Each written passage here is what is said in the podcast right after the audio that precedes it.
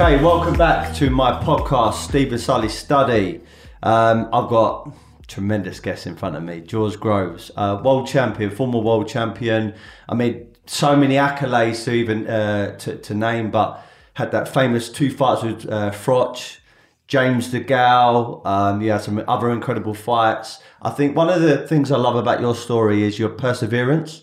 Obviously, you had a setback with not winning the world title against Froch twice, Badou Jack and then on your fourth attempt, you, you came back and, and, and, won it. And I was saying to Chris just even before we started this podcast, so many boxers probably would have given up on the first attempt, definitely the second attempt, but to go on to your fourth and then win it and win it in such good style as well is so inspiring.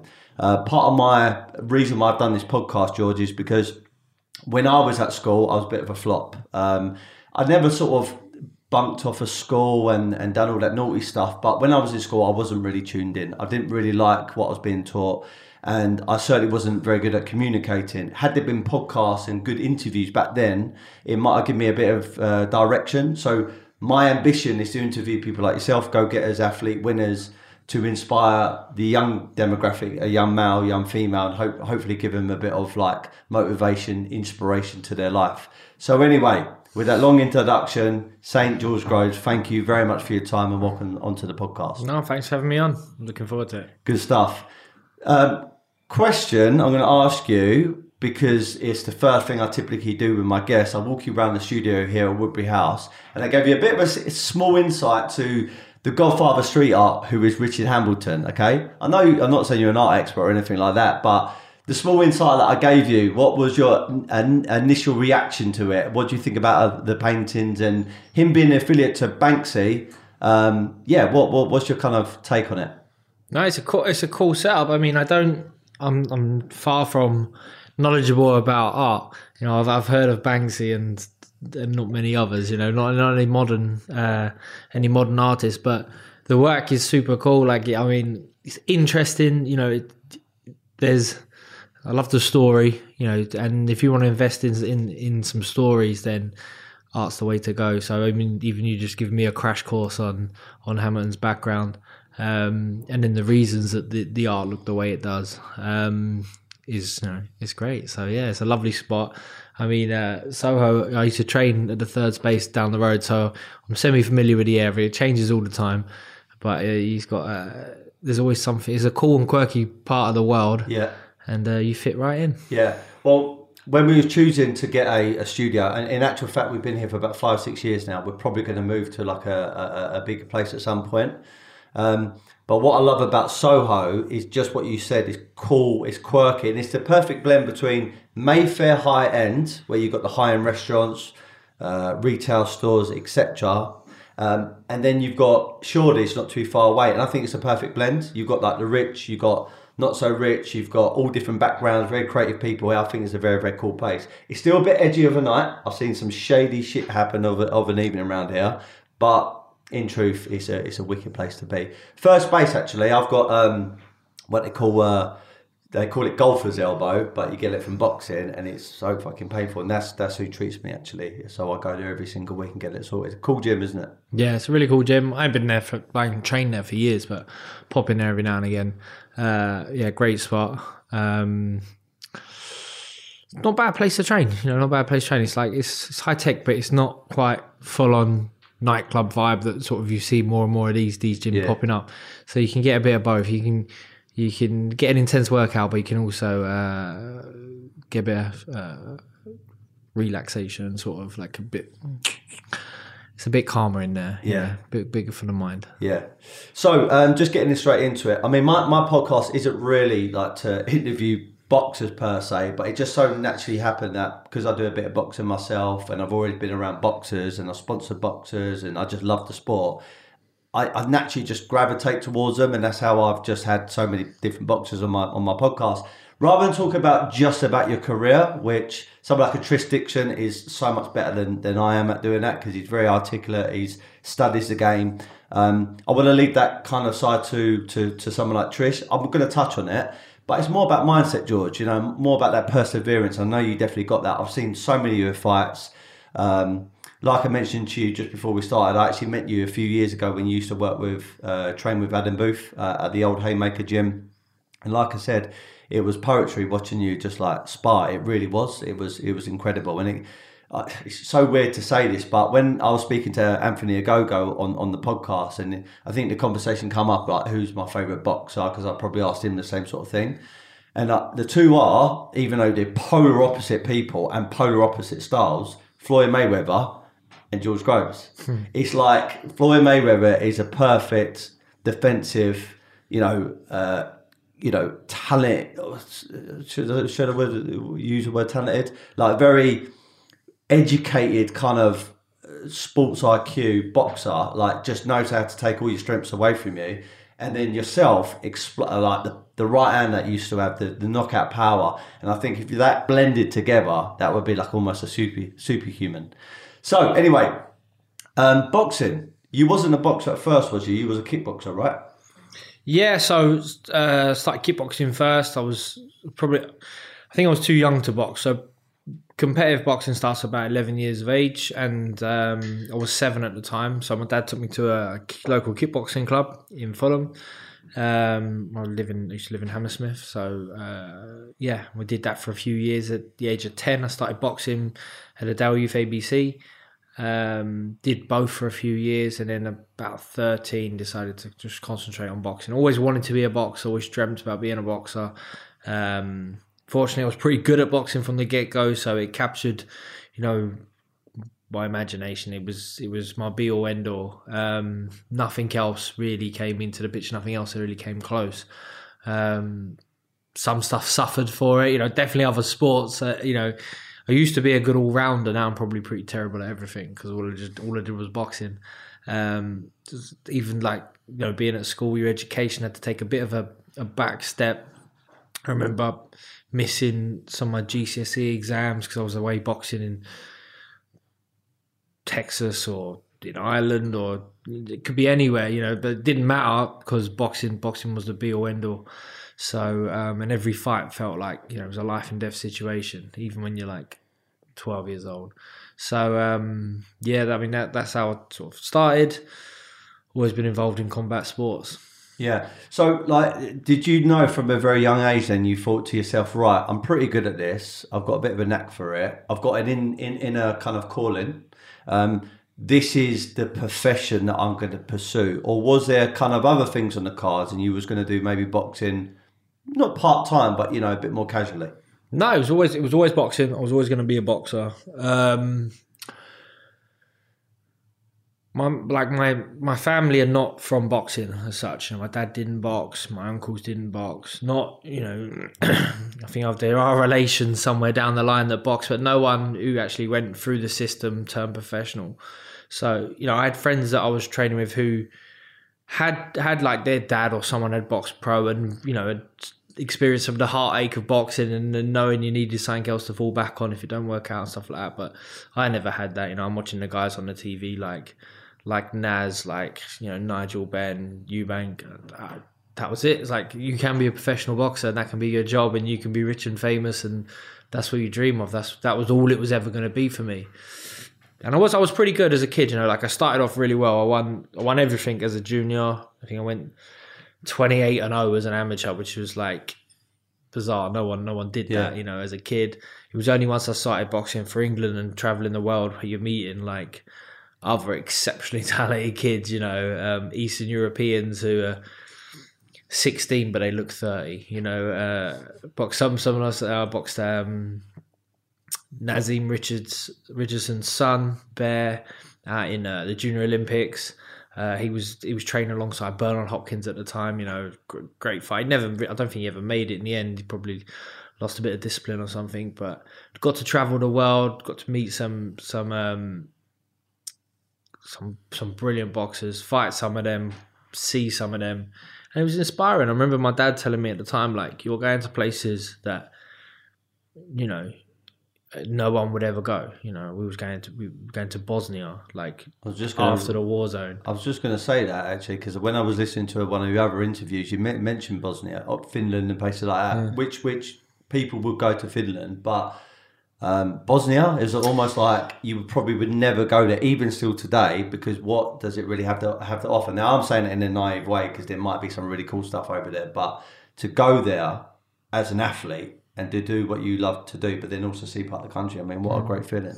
Yeah, and you know, I I don't think there was a lot of. I mean, there's no tourism there as such at the time. They've still got bullet holes in the wall. You know, we still had to have an escort going from place to place. You know, we wasn't allowed out. We end, Bradley Skeete came on that trip. Um, we ended up. I think we were staying in an orphanage. It was because they don't have hotels you know, where we were at the time.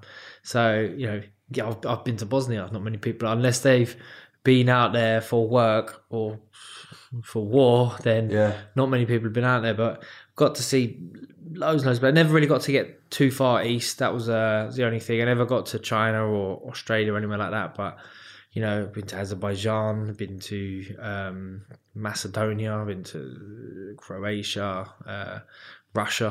I was in Russia in two thousand and four, um, in Saratov, which was which was cool.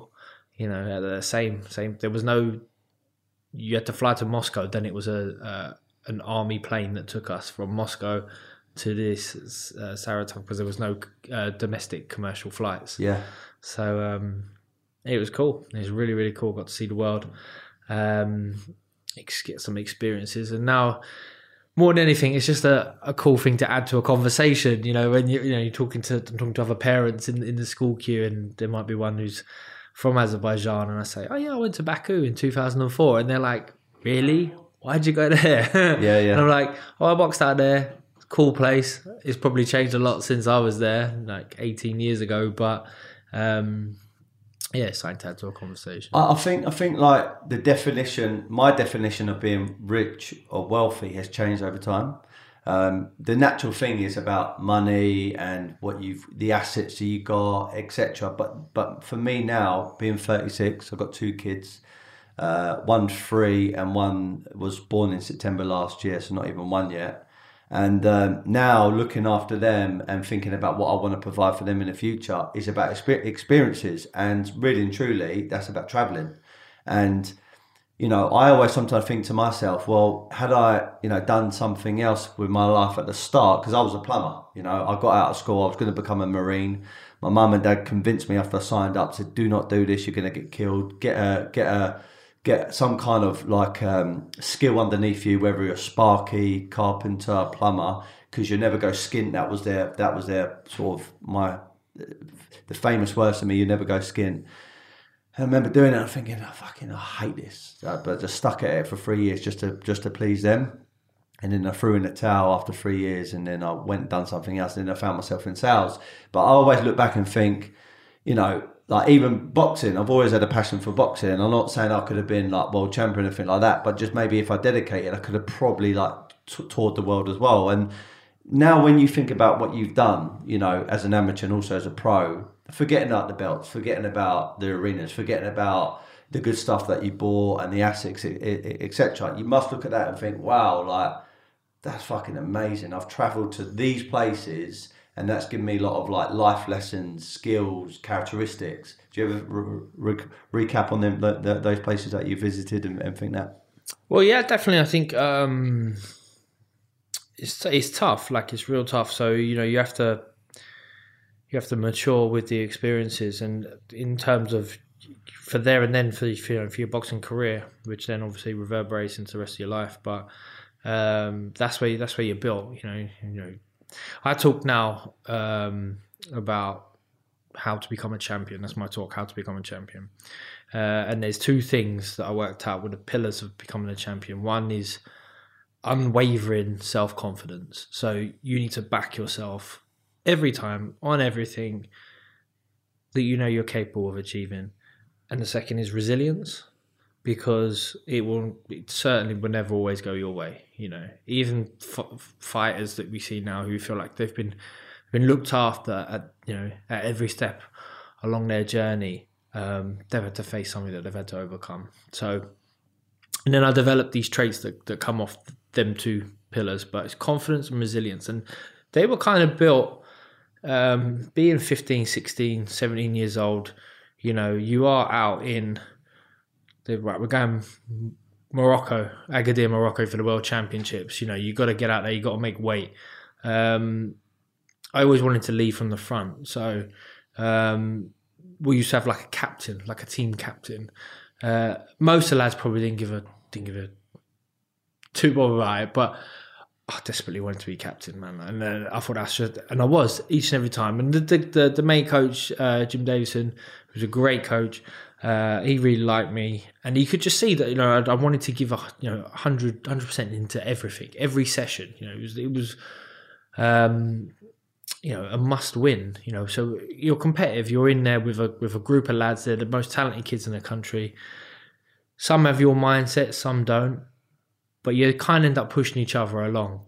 Um, we'd, we'd get up there, wake you up at six o'clock in the morning, and we're going to do a track session at Crystal Palace. So you're down there, and it's like it'll be some sort of sprint session because you're only fighting three, four rounds. But I'd leave it. I'd leave it all on the track that morning, and then you got another session at ten o'clock, and then you got another session at three o'clock, and they end up like um, it's not the most clever way to train. But at that at that age, what I realized was, in hindsight, I was actually probably developing my mind more than my body. So sure, I'm building my body to be resilient, tough. You know, you, when you're a fit kid, that that fitness you carry into you know being an adult. Uh, but you know, taking yourself to the world, like getting that grit, being able to bite down the gum shield from there from from the get go. Um, it just makes it that much easier when you know when you're older. Like when I was a, a season pro, and I've got to be a little bit more careful. Got to watch the body. You know, I've got to um, be you know just be just be smarter. Then uh, I, you know you've already got that banked. You know you've already got those that mental resilience um, banked. And then when you come up against some some real tough things that you have to get over, like some some devastating defeats or you know, some contractual issues, you know, you're getting pushed out of place, you've lost your ranking, you know, they're going to strip you of your belt, they're going to do this, they're going to do that. Or you're falling out with your team members, you know, or, you know, there can be so many different things that, that can go on in your pro career that you have to resort back to being confident and backing yourself in that situation and having the resilience to to sustain the confidence but also to get over any upsets or sort of so, like, uh, um, I with with my, my boxing fights, including this one coming up on March the fifth, um, I, I I raise any of the ticket sales, the proceeds, and also my Just Giving page. All the money goes to Bromley Downham, uh, ABC. Um, it's a club that's very, very close to my heart. Um, I believe that it's helped the community. Um, when I was younger, 14, it was all guys down there. Now, when I go in there now, there, there's I wouldn't say a 50-50 uh, blend with females and males, but there's more females than ever before down there, which is great because it was always seen as just a male orientated sport, and I guess it still kind of is, but more females are getting into it, which I think is healthy, and it's not not for the what some people may may think, which is they're getting into it to be violent. It's not that. It's about the discipline. It's about the self respect it's about the routine that you put put put into your life that can serve you well later on when you're a business or for your family or or whatever, just to make you a bit more disciplined. And um, I personally think that if schools had it a part of their normal PE session, like football is, like rugby is, like I don't know hockey or netball or something like that, I just honestly think that kids today will be a lot more confident and I, look, I hate to say it because I, I, hate to sound like I'm moaning about the the system, but I feel like a lot of kids today are very very soft. You know, they're they they see something on social media, and this is a whole different conversation now, George. But they get offended by it very very quickly. You know, and I feel that sports, but specifically boxing or some kind of combat sport, gives you that kind of resilience. Because I was listening to one of your interviews, and as an amateur, you were laying there in a I don't know, it was a hotel room or something like that. Anthony Ogogo was on one bed. He was fine, but he had lost. You was on another bed. You had won, but you had your jaw broken. And you were kind of just sitting there chatting about your experiences. You know, obviously he was devastated, lost, but he was fine. You were gr- feeling great mentally because you won, but physically not because you broke your jaw. But I honestly, even though I'm not trying to say people need to go and break, break their jaw to build resilience, I think their knocks, their physical knocks, um, serve you well as an adult later on in your life, especially as a professional or going into business for yourself. Would you support that? Like having boxing as part of the the school routine could actually serve the younger younger kids today? Yeah, I think I think boxing certainly can help a lot a lot of people, boys and girls. Like um, you know, when I when I was a kid, it was a it was the boys' club. There was there was I don't even think there was amateur boxing for girls, but now it's mixed, which is which is great, and we're seeing it's going to take a while, but now we're seeing lots of talented female boxers um, coming through coming through the ranks. And there's some I'm, i get down to Dale Youth ABC when I can, mainly on Sunday mornings. Um, and uh, you know, sometimes I'll they, will be running the hills, and I'll try and I'll try and jump in, and I'm near the back. I used to be near the front, now I'm near the back. Mm. Um, but then I get the pads out, and I try and show them a little bit, you know, a little bit on the pads as well. Um, it's tough. It's tough having it in schools because what you know, if you're going to teach boxing, then you want to teach it properly. You know, it's it's what boxing is. The reason it's so good and it takes that much discipline is because you don't sh- you don't show up Sunday morning. They don't put gloves on you and put you in the ring.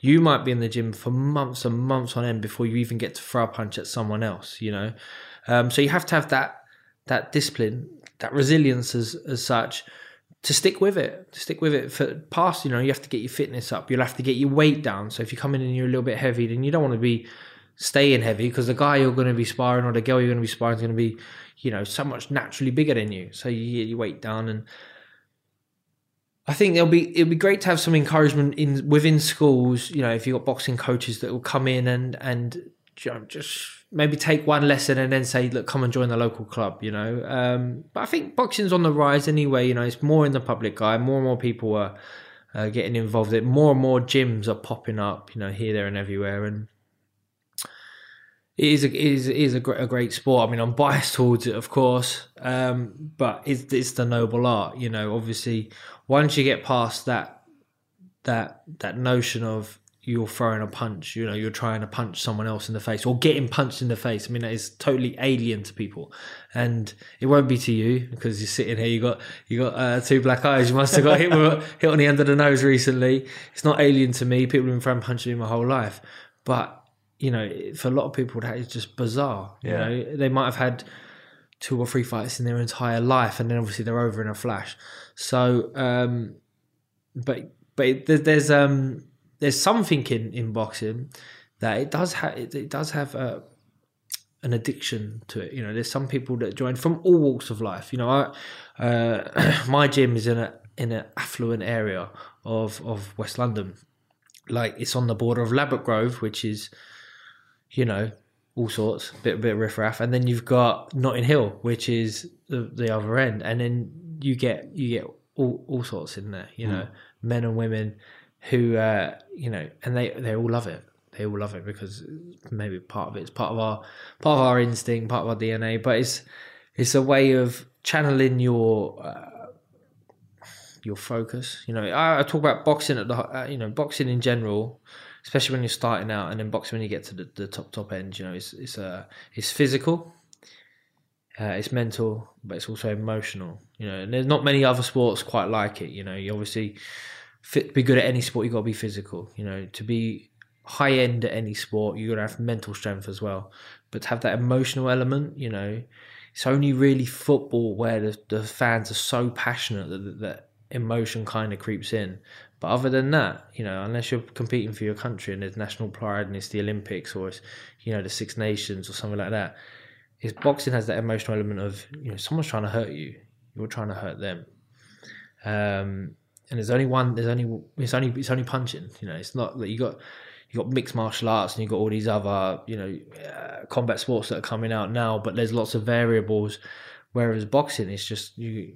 You've only really got to worry about the, the guy's hands mm. and, and and concentrate on yours. So you can actually really perfect something much more than a discipline that requires multiple you know skill sets. Yeah. So I'm biased towards boxing. I'm always always always will be, and I always I think that's why, you know, I was at I was at the London Ex Boxers Association um, Sunday, uh, and they uh, they're handing out awards because they've been 50 years they've been running, and and it was a community that was set up for ex fighters to have something to belong to at the end of boxing, and that's kind of like what you realize boxing can give a lot of people is you know we are we are tribal people i believe you know, we we want to belong to a tribe you know Yeah.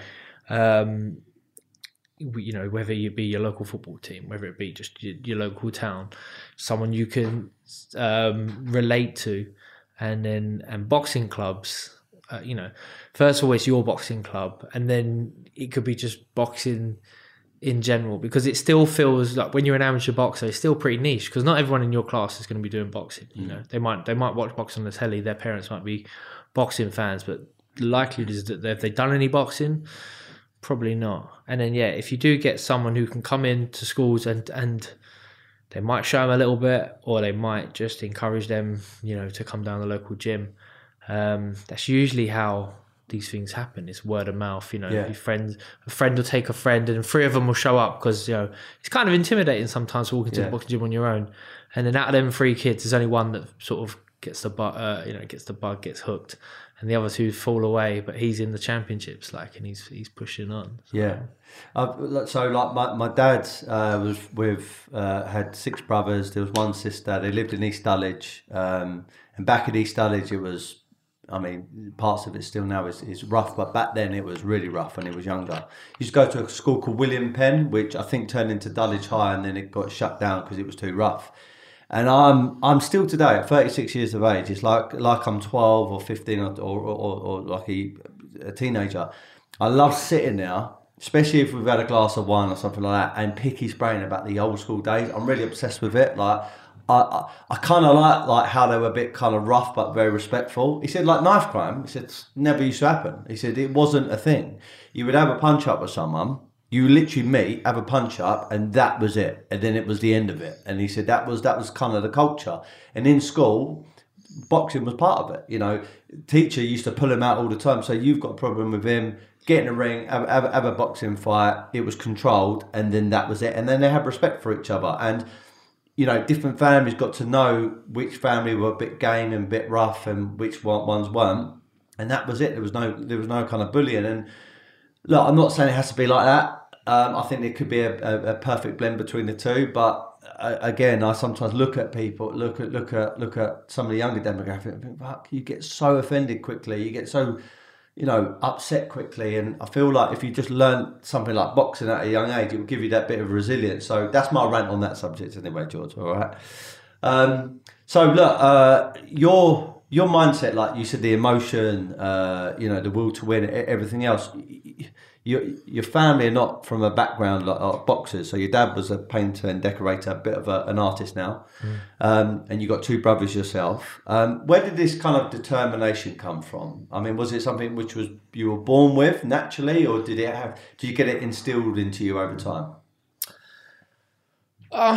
I'm not, not not entirely sure. I mean, I wouldn't say I had pushy parents, but my, my, my dad, my mum's definitely not pushy. My dad, maybe a, a little bit more pushy, um, but he just always like encouraged me, and then left me to my own devices. You know, at the same time. So you know, if I if I needed help, say I, my dad used to take me to the gym when I was too young to go by myself. You know, but then as soon as I was old enough to go by myself, it's like, okay, you can go. You know, um, there was always that, let's say, that encouragement from him, which was great.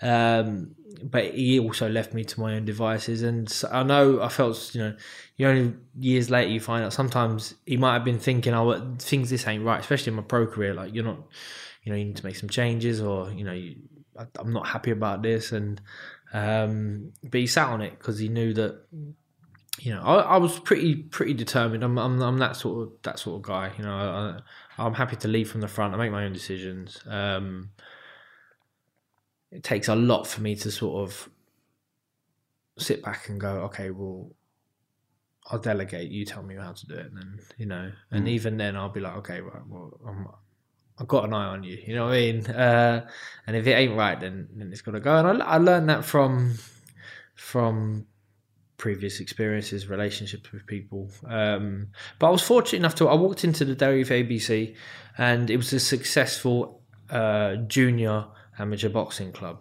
You know, uh, they had national champions every year. So you know, you, and from the get go, that was like. yeah, sure, one day I'll be, you know, a professional world champion, but that there's no point going that far if I don't win the under 12 schoolboy championship, you know, this year in my weight division, uh, because I want my name up on the wall like all the other kids have done for the last 15, 20 years out of the gym. So it was a winning environment. You went into a gym full of winners. It was it was rough and ready to a certain degree. It was a tough place to to be. Like you know, Mick Mick and Peter were the coaches there. You know, and there'll be fifteen, maybe twenty lads standing outside the ring waiting to jump in and do pads. And then when the bell went, if you just stood there, like you just never you just never got any work. So when the bell went, you'd have to dive in the ring. You had to, you had to push in. You had to be survival the fittest. You know, literally. Um, and they, they, they, you know, they treated you like adults, which was kind of cool. You know, I mean, there was loads of foul language in the gym. You're only you're you're a kid, but and you know, well, I ain't gonna take this to school later, and I'm definitely ain't gonna say it in front of my mom, but it's kind of cool here, you know. Like you're allowed to swear, you're allowed to, you know. They treat you like they they they, they treat you like like grown ups, but they they could afford to do that because as you say, you got that you got that discipline. You know, you, you're still there to train. You still, if you if you're overweight, and Ernie Harris who's the the club secretary there, he used to do the weigh-ins and that, and he would do the matchmaking. So, and he knows you know he knows what kids have been lying about their diet and not. You know, if mm. if you if you if you if he weighs you on Thursday and you're 57 kilo, and then he weighs you Sunday morning and you're 59, he knows you've had a pizza and a burger over the weekend. You know, so he's there to to grill you. Um, so you had to have that. You had to have that discipline, and and and as well, you was responsible. You was held accountable. You yeah. know, um, there was no, uh, you know, the dog ate my homework, or you know, I forgot my I forgot my PE kit today. It's like, all right, you ain't got it, go home. Like yeah. you know, so you're responsible for yourself. Make sure you got your gloves, got your boots, get there on time.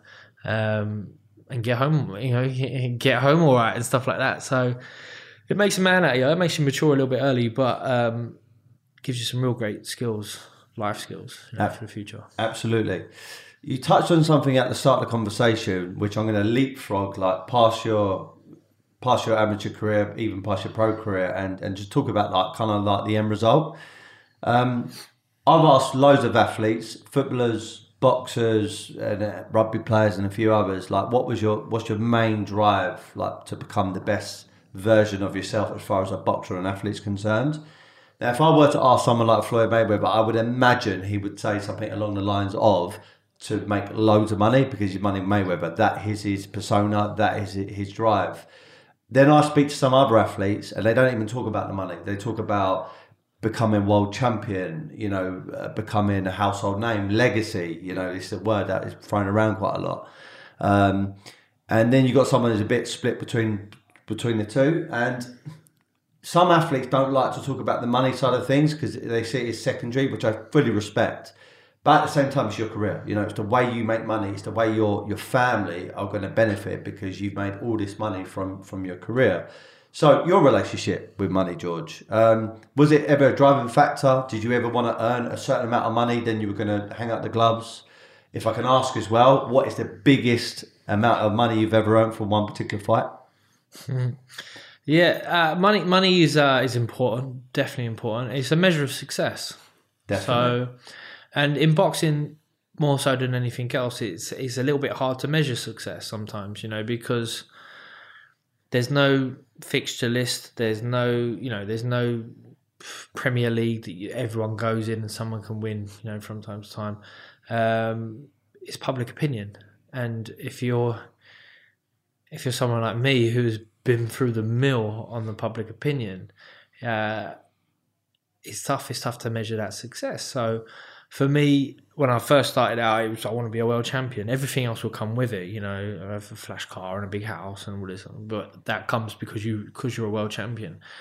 And then as as as time goes on, you realize, well, you know, anyone can become a world champion if the time's right. You know, that's not the be all end all. And I want to leave the sport financially secure. You know, um, I want to have my mortgage paid for. I want to have some assets. I want some money in the bank. I want a family. I've got two kids. Um, I want them to set them up for life as well. And then I end up uh, losing my first world title against Froch controversially. Uh, I have a mega a mega rematch where I'm going to eclipse the first one. It's going to be so big. It's a post-war attendance record for boxing. It's the biggest fight in British boxing history. I'm going to win and then I lose. I get knocked out. Uh, spectacularly knocked out. Oh, it's so frustrating because uh, look, I'm I'm I'm one of your biggest fans, mate, and I know you don't you don't know this until now, but fucking hell, rooting for you in the first fight, you're winning it. Uh, he got stopped way too early, and then and then the second fight you're winning as well, in my opinion, and then the, the punch just just caught you, and it is what it is. But um, sorry to interject there, but I That's feel all like, right. No, I no, feel no, no, like no. I'm very passionate. I'm not here it. to pull on Yeah. heartstrings. I'm not here to pull on heartstrings. So it's like right now, I just need to become world champion. I'm walking around thinking I'm a world champion without the belt. Um, uh, my next fight is for the for eliminator for WBC. Um, by the time that that that fight comes around, the champion's now Badou Jack. Um, it's like right, no one no one cares now. You know, you go from like every it feels like the whole world cares. The spotlight's on it's, it's the biggest fight in history. And then it's like, well, I'm fighting on the undercard, a Mayweather undercard, on a fight that no one cares about May, for Mayweather.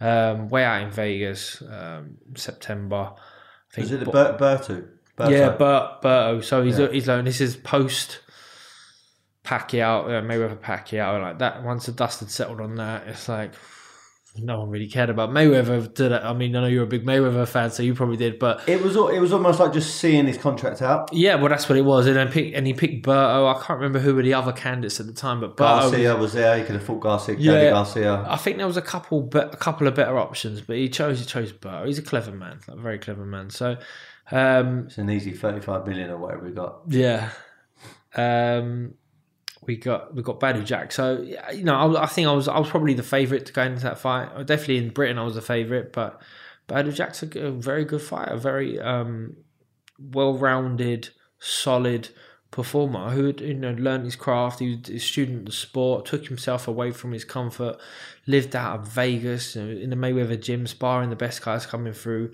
Had a bit of a dogged way to the top. Finally got there, and he wasn't going to give it up to me. I lose a split decision away from home, and um, that's the new rock bottom, you know. And now, how do I measure success? It's like, well, look, I'll tell you one thing: it doesn't matter how many pound notes I've got in the bank. I can't leave the sport without becoming a world champion. And it was a full circle, back to being seven, eight, nine, ten years old, where the dream was just to become a world champion.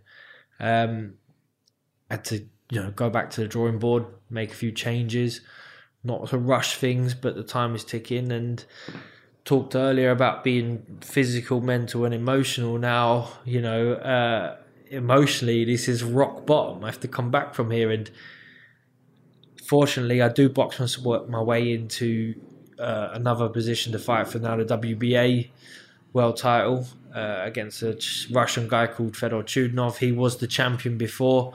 He lost it controversially against Felix Sturm, I think, or someone who then tested positive for a banned substance. So, really, they should just give him the belt back. But, you know, we both fought for the vacant belt, and it was now or never. Because if I don't win this one, I'm not sure if I could have emotionally come again. Um, so the pressure's on. I can't leave the sport without being a world champion. Like I, I can't live with myself. So it's got, it's got to happen. It's got to be done. And uh, fortunately for me, um, in that fight, I overcome my second broken jaw of my career. Um, a few other bumps and bruises along the way, and get get a six round stoppage win, and finally achieve that dream. You know, fourth time of trying, um, become world champion. So it was a real, real special moment for me, and that's kind of how I measured success. Once I'd done that, then I knew my days in boxing were were um, were numbered. You know, it was. It, fortunately for me, I'd signed into the World Boxing Super Series, which was a, a tournament um, where I was going to go in at number one seed. I won't tell you how much I got paid, but I got my career highest purse in, in that in, in that tournament. What even tops like, for example, Froch two. Yeah, Froch two because I was on the arse end of the split. So it was, um, you know, he's the champion, Froch. So people say like, oh, it doesn't matter about losing that first one because it set up the second one. It's like, yeah, but I'd like to have gone into that second one on the champion split. Yeah. it would have made a it would have made a, a, a huge difference. But um, each their own. I wouldn't change a thing about my career. I wouldn't roll the dice on on anything because ultimately I am more than content with where I am right now, what I came out with it, and you know maybe if I'd beaten beaten Froch, um, in, at, you know in the first fight or at Wembley, something something could have changed, and um, even if I finish with more belts or finish with more money, I wouldn't roll the dice on any alternatives to where I am now because I'm in a happy, content place, you know, with myself. Which, which for for for huge parts of my career, I wasn't sure that was going to be. You know, um, I had you know a countdown on when I can walk away from boxing for a long time. You know, uh, and then you know times when I was really enjoying it and times when I wasn't. But um, yeah, in the end, it was it was the tournament. It was three fights in twelve months. I was going to be able to to get some some great money, pay off the mortgage, put some money aside, all the things that where I would measure success financially, as well as hope to win it.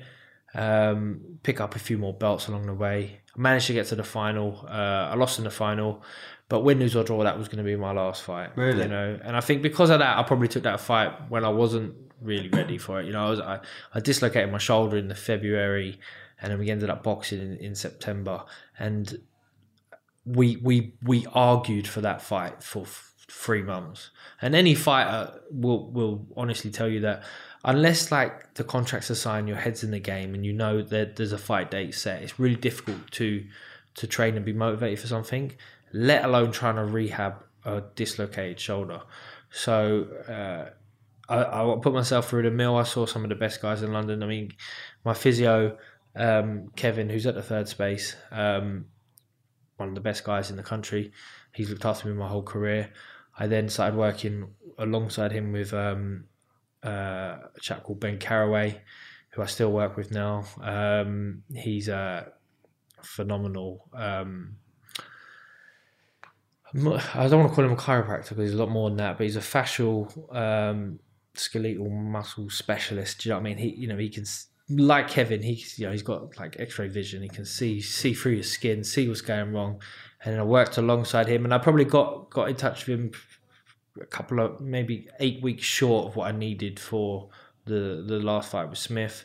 The shoulder wasn't quite right because I was missing a lot of sessions. My weight wasn't quite right. I had no sparring, and but I knew this was my last fight, so it wasn't going to be no excuses. And even now, it sounds like I'm moaning, and, and I haven't got any excuses because I wouldn't have changed it for anything. I'm like, well, I thought, I, I mean, I genuinely believed I was going to beat Smith. I thought I'm fit enough, I'm good enough to beat you, him. And you was, yeah. But you know, I got you know, it, it, it wasn't enough on the on the night. So uh, and Smith's gone on to, to show that he's a real good fighter. You know, he didn't perform against um, Alvarez, uh, Canelo, but now he's up at light heavyweight. I think I think he was pretty weight drained at the time, and now he's up at light heavyweight. I'm expecting some some huge things from him in the time to come. So, uh, but yeah, that's, that's that's kind of where where we measure where, where we measure boxing, where we measure measure success. Um, I'm, I'm gonna. I want to actually come back to uh, to to some of the, some of them fights, or you know, things that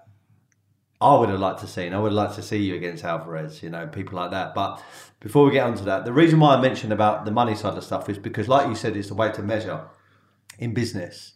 Um, yeah, you could talk about oh we've done this and we've done that, but really and truly at the end of it, it's it's down to your profit and loss, isn't it? That's how you measure how successful a, a brand is. So I always like to ask athletes because typically when you become world champion or you're a Premiership footballer, you know there is big money involved. Um, and like most of us, including me, I'm not from money. My mum, my dad was a glazer. My mum was like just doing odd bits and pieces here and now doing a bit of cleaning for a mate, etc. And in my early thirties, I've become a salesperson for a company for financial products, and I end up becoming a bit my, my calling, to be honest. And I've become pretty good at it. Start making money and start doing the, the, the, the natural things as a young man with, with money. Bought Lamborghinis, all the watches, and end up buying a, a, a property not because I really wanted to, because my mum and dad kept nagging me saying stop buying like Lamborghinis or Ferraris. End up buying some properties, and it was a really really good move, but thanks to them. and then and then like things change and then you lose a bit of money and then you realise what a stupid twat you was with money and on reflection hindsight what you should have done etc and now building this business since 2014 a lot more mature with it and I like to get the mind mind of athletes who've made a lot of money and now what they do because unlike what I do here you know this is going to be around I'm hoping for many years to come 10 15 20 30 years I might even pass it down to, to, to my children but with an athlete, it's not normally the case. By the time you're mid 30s, sometimes 40s now, you're, you're hanging at the gloves and now you're looking for a different uh, career path to make to make revenue. So I've had these conversations with a lot of footballers, and Anton Ferdinand is quite a good friend of mine now, and he actually said uh, he said like a lot of footballers when he was coming up, they were preyed on by so-called financial advisors because they knew they wasn't very educated with financial products or investments, they had a lot of money, quite gullible uh, at times, and they would just throw millions into an investment scheme and it never used to pay off. And they used to lace the pockets of the financial advisor, but not so much the footballers. So I'm asking you as a world champion boxer, you know, household name, someone got a big profile, someone that has been there and done it. Um, making the money, was there like education behind it? Uh, did you ever have a mindset of, right, I want to put my money here? Or did you kind of learn on the job as you went?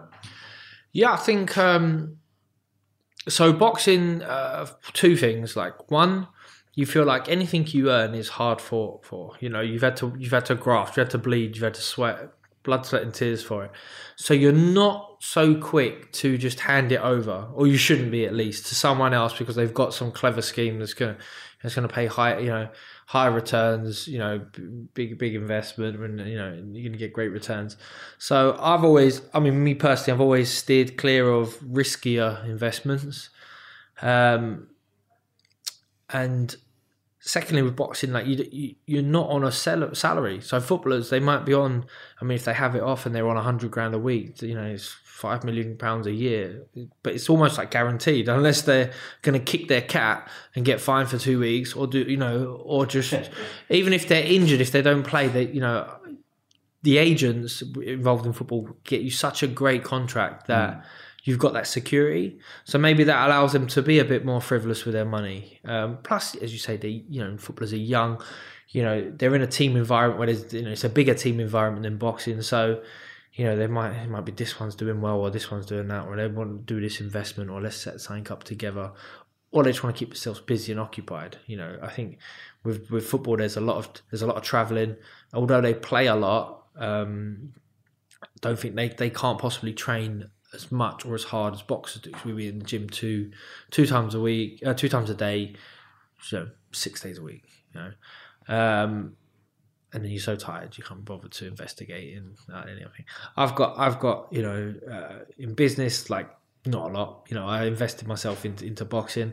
I've got I've got properties um, and I've got money set aside, and that that's it really.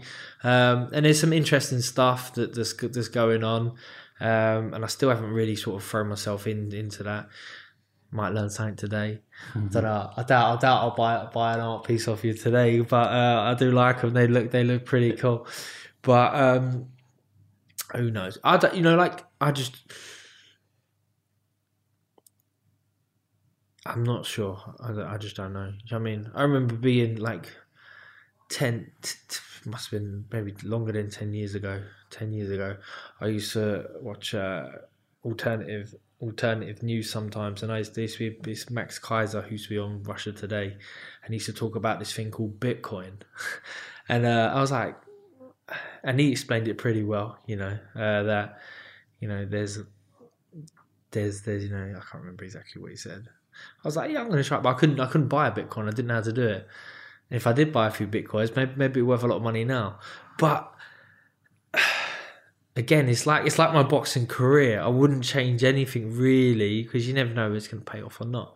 So I mean, you do if you're working in the art world, and sometimes it's going to be good, sometimes not. Um, sometimes things have a value that don't make quite that don't quite make sense. You know, um, how, you know they say stick it in bricks and bricks and mortar, and that's a safe bet. Mm. There's always going to be people. They're always going to need somewhere to live, but you know, I live in West London. the, the price of houses in West London. is like, are they always going to be that expensive? People always going to be willing to pay that much money. So even then, you know, like since Brexit's hit and, you know, uh, maybe even a year or so before then, there's been a few financial crashes, COVID, you know, the housing market stalled, especially sort of in London. It's just starting to pick up. So you don't really want to stretch yourself. My advice, especially for a boxer, is hard hard earned money. If you're fortunate enough to come out with a few quid, don't don't uh, and chuck all of it at something. Make sure you got plenty left aside for a rainy day and live live a modest life. You know, it's hard. It's hard. It's hard not to rush out and buy a Lamborghini or to rush out. And buy, I know I've got I've got a nice car. Um, that's my pride and joy. But I'm not ready to trade it in every year and get something else. Or you know, I can only fit two two cars comfortably on my drive. We've got to do like a little manoeuvring to get get them out. If we try and get a third one in there, then it's not really worth it for me right now. So uh, yeah, no, no, no, no pearls of wisdom from me right now. Okay. Um, maybe, maybe, maybe, maybe, maybe someone comes to me with something that's worth sharing, and then I will. Oh, all right, all right. I just, I always like to ask that question because um, I think I'm so I'm 36. I think doing my research, you're 33, 34? 33, yeah. 33. Um, and you're fucking such a young man still, you know, and you've achieved so much, and obviously made all that money. And I always think to myself, what do they do with that money afterwards? And I know you're not out there blowing it on like in a casino or going out there and I know buying tables at ridiculous clubs and stuff. I know you've always been quite like a humble, conservative kind of guy. That's how you appear anyway. And I, I kind of got the sensation that you wouldn't be blowing, blowing the money. So I'm always curious what boxers, world champions do with their money later on. Um, on that note, I'm going to ask just, just one out there question. So when you did come into your first windfall of money, you fought really hard for it, and I don't know whether that was the first Froch fight or or the one you just referenced. There must have been a time because I do believe having a balance, but more towards assets, is important because you get re- reoccurring income from your from your properties. But then occasionally treat yourself because that's why you go to work. You know, that's why you fight. That's why you had your jaw broken. You know, to to to treat yourself and look at your wrist or look at your car and look at your house and think, you know what, I want that. You know, I fought for that. What's the what's when you got your first windfall? What is the best kind of thing that you bought yourself, or you thought, you know what, this is my medal of honor? Well, uh, I mean, so I bought I bought I bought the house I'm in now. I bought that after um, in between the two Froch fights. Um, but that still had a big mortgage on it. Um, the probably the, uh, the, best the best thing I can say is I won um, I won my first fight in the World Boxing Series. I've paid my mortgage off. The rest of the mortgage, so that mortgage has been there for three four years, uh, and then I beat Eubank and I bought myself a Rolls Royce for um, Dawn. Uh, the Wraith. Wraith. So it's the, the two door. Yeah, I love it. I still got it. Um, that was my thirtieth birthday present. So um, I was after a particular one. Um, I don't buy brand new cars. Like I'm not. I'm not that guy. Um, but this one was a couple of months old. Yeah, like 100 miles on the clock. It was the exact spec and color and interior that I wanted and uh, I was keeping an eye on it the whole. I was keeping an eye on looking for out for this car the whole Eubank camp. It was something to keep busy with, um, and then I decided I'm getting one for my thirtieth, and then it like my birthday's at the end of March, and then it cropped up on the Friday, and I called him and I said, look if you can get it to me by Monday, I'll have it. And yeah, he said, yeah, you'll be there Monday. And they delivered it on my birthday. So happy birthday to me. Yeah, uh, that was, and that was, uh, so yeah, that was, that was, uh, that was, that was, that was a cool day. That was a nice day for me. Um, so I think now that, that's got to be my biggest splurge as yeah. such. Um, but yeah, you know, it's, it's, it's, it's, you know, we, I live, I live the, you know, I don't live, I, I, do live a flashy life to a certain degree, but it's not fur coat, no knickers. Do you know what I mean? Yeah. I haven't got a car that I'm that I'm leasing that I'm going to lose in a couple of years, and I'm renting a house yeah. that, that I could never afford. You yeah. know, I live in a house that's mine. You know, uh, I live in an area that's that's nice, um, but uh, you know, I'm not living. I ain't got a penthouse. You know, on Mayfair that I'm renting and for a com- limited company that's probably going to go bust yeah, one day, yeah. you know. Uh, and people think I've got more money than I actually do. I'm not that guy. I don't. I don't. I'm not. I'm not the Tinder swindler. I'm not. I'm not a fucking. Uh, yeah, uh, I don't show off for, for, for, for the gram. Don't live that fake life. So Yeah. uh, yeah, I wanted to ask you that question because I'm very much into my cars, um, obviously into my boxing, and from a guy that is not from money and not from a boxing background, the family, then to be becoming world champion, making this money, and then driving driving a, Rolls Royce. I mean, it's it's a pretty fucking big deal. I mean, many kids who hopefully are listening to this podcast, predominantly probably young men, are going to go, "Wow, what's it like to drive a Rolls Royce?" Bearing in mind you're not from that background, how how would you kind of summarize that, like driving a Rolls Royce? Knowing that you're not from that typical background where people like us drive them sort of cars, but you fought your way to get there, and, and it's well well deserved. No, it's, it's lovely. It's great. I mean, my, I'm, I'm from a humble background. My my so my dad was a, a painter and decorator. My my mum, not you know, uh, she worked, but she stopped working when you know she, when when she had kids. Uh, they live in a you know a, a housing trust house. You know they. Um, I never grew up on a, on a council estate, but we, you know we weren't from money as such. You know, like they lived week to week, uh, and so it's it's bizarre, you know. What I you know what I made in what I could make in a fight could be more than my dad would make in a lifetime, you know, a lifetime of work. Incredible. And my dad told me when I was a kid, don't be a, don't work on a building site. So probably the polar opposite of what you want. Because how's your day at work, Dad? Shit as usual. So he used to say like, and it was like, Dad, stop moaning. Like I know he used to enjoy it. He used to have his camaraderie with his pals and he had it all his own way. He'd leave all he, you know, he liked, my dad gets up at the crack of dawn. He used to get up at four in the morning. Not because he had to, just because I think that's just what he was like. He'd drink about eight cups of coffee, leave the house at half five, get, he'd be the first one on site, but then he'd want to be the first one to leave as well. He's like he's eager beaver, like he, he's always on time. He's always two, he'd rather be three hours early than four minutes late, Yeah. you know? Uh, he wants to get in, get done, get home. get, stop rushing, Dad. Enjoy Yeah. life, man. Take it, take it, take it, take it easy. Be in the moment, yeah. Yeah, but and he and he does now. Like he, he, he, he, you know, I hope he's enjoying it. But he takes his time a lot more now, which is pretty good. Um, but that was the encouragement from me, and and it gives you gives you that you know, it keeps you humble, keeps you keeps you um, gives you that that grip on reality. You know, um, you know, my, my worst idea would be to to to run out of money. You know, you got you've got. Uh, you you you you end up in a in a particular way of life, you know. Um, so we have a nice holiday, maybe a couple. Um, you know, I've got a nice car. As long as I can always afford to put petrol in, always afford to insure it, then I'm always going to keep a nice car. As long as the kids go to a nice school, I'm going to make. I've got enough money aside that I can always pay for them to go to that nice school. Um, I want to invest in my kids now. You know, invest time in my kids. That's why I retired at thirty. You know, my youngest was months old when I knew it was going to be my last fight because I wanted to, you know, be around, be there, uh, and I am, and it's and it's great. You know, it's it's rewarding. It's, it's this is where I find value. You know, this Yeah. is where this is where my life is uh, is enriched because um, I can do anything on my terms. You know, so. I know you had to nag me a little bit to nail me down for a date here, just because I don't have a set set a set um, routine no more. You know, things chop and change week to week.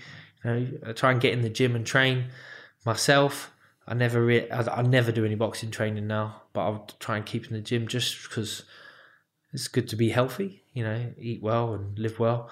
Uh, I try and get down the boxing gym to the amateur boxing gym to hold pads for, for the lads um, because I don't like to say give a bit back because that sounds a bit patronising, but it's just to help uh, help my old coach Mickey. He's in his seventies now. He's still in the gym every week, bobbing and weaving. You know, taking the kids on pads, you know, imparting his wisdom, and then I want to give back to the club by helping out like that.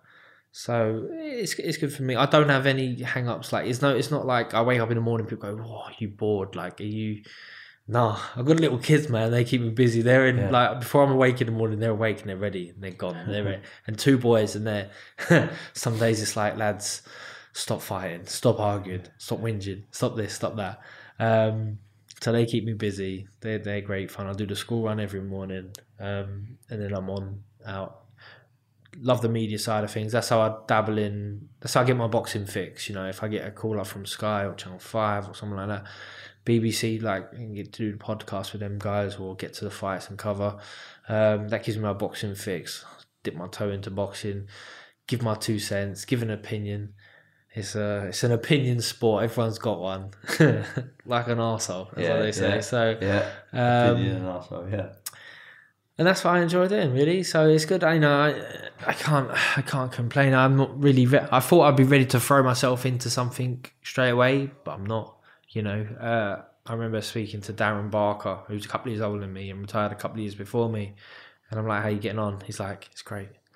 Like he's got he's not he's got young kids as well, I think, but he's not. You know, he's not hung up. He's not bored. He's not depressed. He's not. He's got no. He's got no itch to get back in the gym. Lots of fighters do, and I feel like they're the fighters who maybe didn't quite get to achieve what they set out to achieve, whether injury pushed them out or you know opportunities or politics or what. But um, fortunately for me, um, I got everything I wanted out of boxing, and uh, yeah, I know I, I'm a lady of leisure. um, do you believe you know the, the, this this word or term that people use quite a lot now? Manifestation, law of attraction, that kind of stuff. I tell you why I say that. It's bit, it's not going to be so funny or weird to you, but it is it is for me, and I'll, tell, I'll, tell, I'll explain why. So there's a girl I know called Grace, right? And my former business partner used to go out with her friend called Zeph, and we all used to hang about with each other for a long, long time. Anyway, don't really see her so much anymore, but I still follow her on Instagram. She goes out with someone, and I'll, I'll mention who it is in a second. And I've been on there her case to get him to do a podcast with me. And they, like a lot of them, they all agree, and it takes a little while, and I've got to be professional, persistent, and blah blah blah. Anyway, I've gone to last night to Steve Bartlett. I don't know if you know Steve, Steve Bartlett. He he founded and sold a, uh, a brand, a business called uh, Social Train. I think it floated on the stock market 300 million. He was only in his mid 20s when it when it happened. He came out the other side like 30, 40 million up at a young young age. He has also a podcast and he done a live talk last night, which was insane, really really good, very mo- mo- motivating, good good about the the mindset and business, etc. See Grace on the other side. She was queuing up for a drink. I was going to get a bottle, bottle of water, and as I walked over, her boyfriend's there. It's James DeGale. And anyway, he turned around to me, turned around to me, goes, "Yeah, sorry, I know." I said, "I'll do, I'll do the whole uh, podcast." I said, "You don't go, won't who fuck, you won't guess who I'm fucking interviewing tomorrow morning." He was like, "Who?" It's like George Groves. He's like, "You having a wind up, aren't you?" And I was like, "No, I swear down to you, I'm, I'm actually interviewing him." I said, "That it's like." Weird law of attraction. I've been trying to chase him down. I end up speaking to you because of Anthony Ogogo, and uh, I was actually speaking to him last night, and he's fucking really, really nice guy. Um, but I was going to say, both of you. Hope he still comes in now that I've been in this week. yeah, yeah, yeah. Go, I'm not coming in now. Yeah, yeah. But um, yeah, I was asking him the same sort of thing about like life after boxing, uh, just as we was queuing up to get water, and um, he he actually said like. Uh, slightly different to you, but he said like, yeah, like for two years he was trying to like almost find himself, you know. And I find this with a lot of athletes who've hit very high heights. Um, a lot of footballers actually I've, I've interviewed. You know, sadly, a lot of them end up on drink, drugs, mental health problems. There's a guy who was in, on my podcast called David Cotterill. He used to play for uh, Wales. Um, who else used to play for like Brighton, people like that. It was in the Premier Premier League. I think at his height, 120 grand a week he was on. Started turning to booze, lost a bit of passion for the sport, and then you know fell into major depression. Um, and now he's a big advocate of like mental health awareness, etc. And um, even though James didn't say to me last night that he went down, but th- there were signs of it, you know, because when you leave a sport that you're so passionate about, you you suddenly I know, like you, you kind of lo- lose your purpose sometimes in life. Um, but it seems to me that you, you haven't. You're enjoying the moment, and um, I think that is quite a blessing to be in that in that kind of mind, that, that headspace, and in that in that position, George. So yeah, I just wanted to raise. Well, yeah, it's, it's your it's your identity more than anything else, isn't it? If you Yeah. lose your lose, if you're the the boxer and now you're not anymore, well, what are you? You know, Yeah. if you lost your identity. Um, James James like me, he you know he started boxing at a real young age. Um, and it was his, he did it his whole life. He probably did longer than me because although we retired around the same time, he's two years older than me. So uh, yeah, it's you know, it, I remember I hardly we're not that million miles away from each other in that he I think he's living in West London now. So and I bumped into him once in a in a club. Um, and I don't go out often, so that's probably why we never bump in. I think he goes. I think he likes the clubbing scene a little bit more than me. Um, and I thought, fuck it, I'm going to say hello. Uh, I went over there, and it, I think he wasn't sure if I was going to come and say hello or not. But he said to me one thing I took away from him. He goes, "I'm happy. I'm content." I'm like, and I think he felt like he had to explain that to me. And I wondered later on, does he have to explain that to a lot of people that you know, I'm okay? And this was this was this was a couple. This was a good while ago. So this might have been within them two years of you saying him after retiring. Um, and maybe it took a little bit of convincing for him to he had to say it out loud. You know, I'm I'm happy. I'm fine. I'm good. I'm I, I, I got what I got out of boxing. It was good enough, and rightly so. You know, um, he done really well. And we're we're part of um, that that niche, that, that small that small percentage, you know, of professional boxers who, you know, there's I reckon I haven't done the statistics, but I reckon there's I reckon if if you'd be lucky out of two out of ten can earn enough money from boxing to be just be a full time professional boxer, you know, because small hall fighters, small hall shows, they still got a secondary job, you know, maybe a first job, and they have to train, have to get up and train and run, run before work, and then punch in the evening, spar at the weekends. You know, that's that's their life. And then out of that, twenty percent of boxers who have got enough money, maybe ten percent of them finish boxing with enough money to never have to worry about money again. You know, they have enough money set aside that you know they had it off. They had a couple of big fights, and they don't have to worry about the the weekly day to day and that. And, and James will be in that category. You know, he was world champion. He um he had good money at the start, being an Olympic champion, and he. Uh, you know, he, he definitely got in right place, right time, and there was a big cash injection in from America, and that's why he's not quite as well known here in the UK because a lot of his big fights were in the states. Um, the the boxing hardcores will know him, and and likewise, but he's not on telly much now. He doesn't do a lot of the the stuff that I try and get involved in, in the TV stuff and that. But um, this is probably me rattling on to to uh, to just give give give James. I doubt he listened to it, but if he does, uh, I'm gonna send a, it. a, a, pat on the back. well done, man. Like, do you know what I mean? And, and the mutual respect. You know, like obviously, I you know I've done a tour now with Froch and there's there's mutual respect there and we, we even get on. Um, and we watched Khan and Brook at the weekend show a bit of mutual respect after their rivalry. None of them are as intense rivalry as me and James. Like it's none of them grew up together like in the same gym sparring and then had the you know you have the public face you know put pressure on you but we're talking about people that we know you know. So and I, I'm I'm I'm cool. I'm fully. I'm I'm I'm happy and content. You know. Yeah. We we you know, uh, it's it's. Mm, yeah. So well done, James. Hope he's doing all right. Hope he's uh. Hope he's, yeah, when I saw him, he looked skinny as well. Maybe, maybe he's maybe still in the gym, still training, still on the diet. Yeah, he, he actually looked in, in good nick. He was quite quite slim. He said he's doing a bit of P- PT just to keep his mind active. That's it. But yeah, I mean, he seems like he's tra- traveling a lot. Grace, I know his girlfriend pretty pretty well. They like to travel, which is a great thing. I don't think he's got any kids, so maybe that's the reason why he's traveling before as, as the kids, because it's bloody hard taking kids away. It's not even a, a, a holiday. Um, I was going to ask you, genuine hatred, rivalry at that time. Obviously not now because things, you know, it's, it's in the past, but with James DeGale, how genuine was that rivalry and maybe kind of hatred at that point? And at the two rivalries between James DeGale and Carl Froch, which one was the more intense? Uh, you know, when when you're like in preparations to fighting someone, then that's when it feels like it's at its most intense. And obviously, I had a prolonged period of the get uh, of the Froch fights where it was the build up for the first fight, then the second fight. I had no team, you know, which you know I'd fell out with with Adam Booth.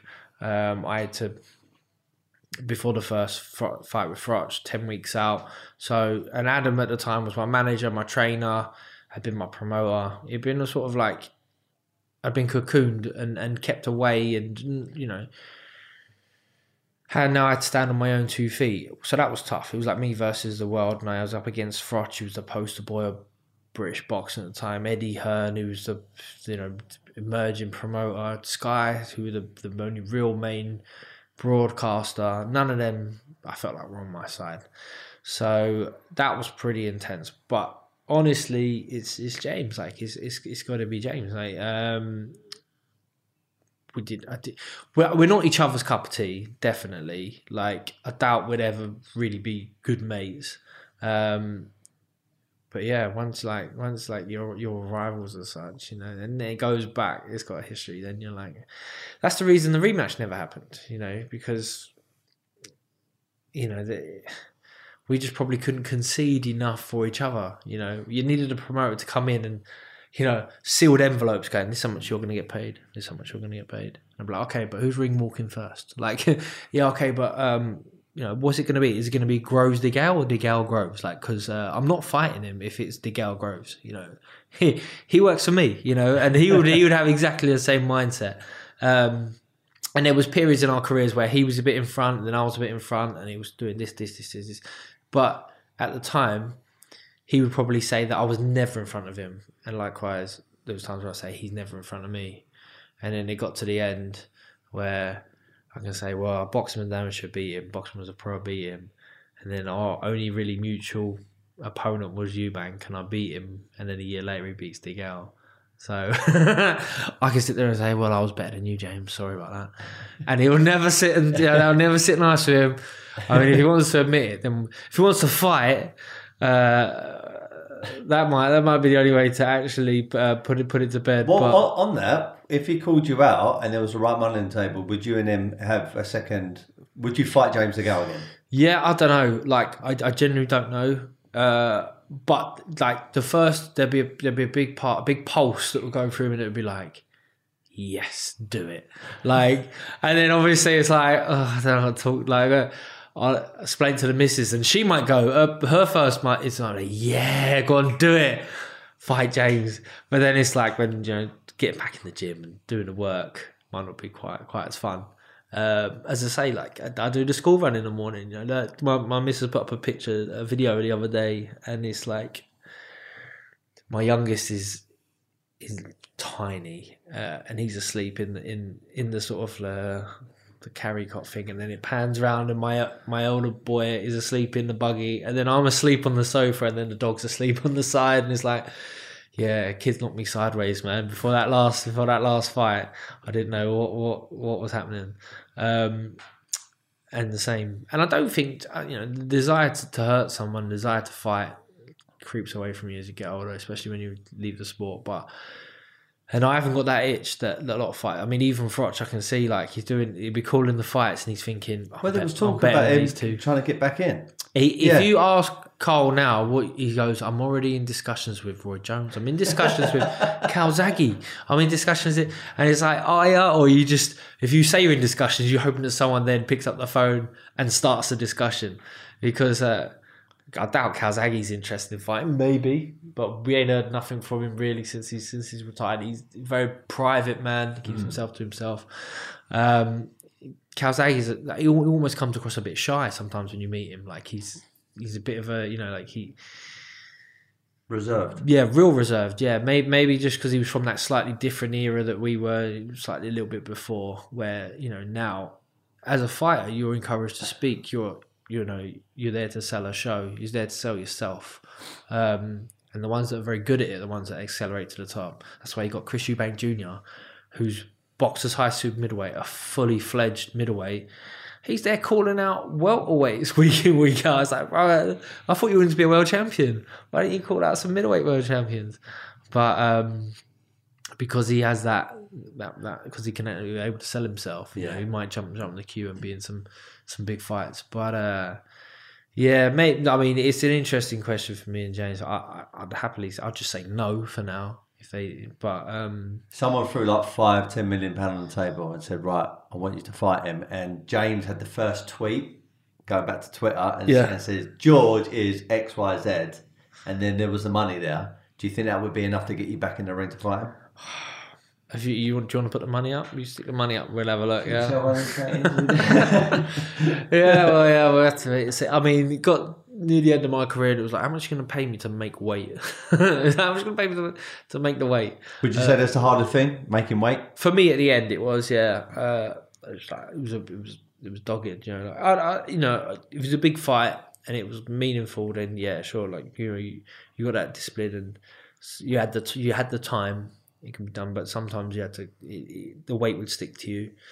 Um, it's it's a vicious cycle in that like when you're stressed, my body type would it would hang on to fat, you know, hang on to the fat, um, and then when the weight's not coming on or coming off, you get more stressed. so you just hang on to the weight even more, and then you make you always make the weight because you're you're a professional. You gotta you gotta do it, but you look like shit on the scales. Like you wouldn't you wouldn't look great. And then sometimes you know when you've rehydrated and you'd be you'd be full again, you'd be good to go. But there's like you're not allowed to. I mean, it, it, it's complicated now at the moment. They've brought in um, lots of the governing bodies have brought in this like you can't be weight dehydrated. Yeah, well, no, you can be as, de- dehydrated as you like, okay. but you've got to adhere to these particular weights. So these, and you've got to make a as a weight limit after. I don't agree with that, like because fighters are going to do it because that one because they have to because they don't get paid or they're going to get fined or they're going to lose opportunities. Know, they're going to lose their belts. But essentially, you're telling fighters to to, to be dehydrated, which is severely um, increases their risk of brain injury. You know, so if you're telling a fighter, right, you can weigh in Friday at 12 stone, but you can't be no more than 12 10 Saturday lunchtime, and that's your fight day, when really they need to be 13 stone, and then they're fighting with you know four pound dehydrated. I mean, they're sure they got time, but you want the body to be as optimal as possible. You know, um, the technology's getting better. The the gloves are getting better, you know, and there's so many more varieties of gloves that fighters can have, so they can literally select the perfect gloves for them. Mm. Um, and that just means they're going to land bigger, better, harder shots, mm. cause more damage. So I feel like the hydration stuff needs tweaking. You know, you can't make fighters weigh in 30 days out at a particular weight, two weeks out, a week out, five days out, three days out, you know, because all they're doing is doing this juggling with their with their hydration to make these check weights. And then they might be sparring later on that afternoon, you know, and they might get an injury. I think a lot of these brain injuries we get in during fights probably some damage was done in training. You know, when you're really pushing yourself to the max, you know, you might be in the gym with three, four fresh sparring partners. Tris Dixon talks about in his book, uh, Damaged, uh, forgot the, the second part of it. It's Damaged, um, can't remember the name of the book now but yeah, he talks about it's not in the it's not actually in the fights. It's it's actually in the sparring. That's where most of the damage is done. Mm. You don't know. Do you know I mean? You're not, and it's not healthy to keep having brain scans anyway. So. Yeah. You know, you're not going to have a brain scan every time you have a, every time you have a fight, uh, a spar. So, um, but yeah, you, you just don't, you just don't know. So it's a risky sport, of course. You know, is what it is. Yeah. Um, a little bit more education, I think, for the for some of the coaches definitely for some of the fighters because you ask a fighter to run for a brick wall, he's going to do it. You know, yeah. That's that's the sort of fighter he is. So it's it's um it's a difficult one. It's it's a, it's a it's one that sort of people don't want to talk about. Yeah. I want to be mindful of the time because I know you've got to leave at some point to pick up the door. Uh, sorry, your kids. Uh, Eleven thirty. You say you got to leave. Yeah. yeah what's the time? We'll be right. Yeah. What is the time? Is that? It's watch? quarter past. Ten. Eleven. Eleven. Yeah, I thought my watch was. Uh, Anyway, um, I wanted to ask this, and excuse me if you've covered this before with people, but I've not seen it, and it was always in the back of my mind. So I wanted to ask you directly, what what happened with you and Adam Booth? Because when I look at Adam Booth, I don't know him. I've obviously met him a couple of times, but from an outsider and knowing Mick Conlan, knowing sort of Josh Kelly, Harlem, looking at his style, looking how successful they've become, and they they're all kind of got their own style, but you can see they're in that, that camp of the, the booth, at, at the booth kind of strategy and style. And I, obviously, I could see it in, in, in yourself when you used to fight. And he just seemed like he got the best out of the fighters. He was like very calm in the corner. So he's not one of these trainers that was screaming, shout at you. I mean, excuse me if, I, if I've got that wrong, but I used to look at him and think, wow, he's very calm and cool and methodical and, you know, I don't know. It just seemed like to, to know how to talk to the fighters and train the fighters and get into their in, into their head to make them winners. and it almost seemed like at the wrong time for you to come away. This is my opinion um, from from him when you was about to fight uh, Froch. So. Yeah, like if you don't mind sharing, what what kind of happened there? Yeah, it's. Ne- I mean, it's never ideal to change trainer just before a big world title fight, especially your first. Um, but mm, I mean, my, mine, mine and Adam's relationship, you know, it would it run its course. Really, it'd run its course. Um, and we'd had you know a few few um, fallings out over the years. Um, and then there was there was a there was there was a falling out um, before the first press conference to announce the fight, and then uh, he said he didn't want to work with me anymore. He said he didn't want to be my coach. I said, all right, cool. Um, and at that stage, it's like, well, well, I've got two options. I can either say, oh, well, I don't know, say sorry for something I'm not sorry for, and and ask for him to be my trainer, or say, all right, well, cool, I'll move on. Let's go. I've I ain't got no time to waste here. This is my time. You know, uh, I, I have seven traits of how to be how to be a champion. Hmm. Seven traits, and these are what will build unwavering self confidence, self belief, and resilience. You know, and one of them is don't waste time. So don't waste time. Live with clear intentions. Don't waste time. And I can't waste time here. No, I don't. If you're not going to share my my my ambition to be a champion, and you're going to be a detrimental effect to this, then I'll roll the dice and try something else.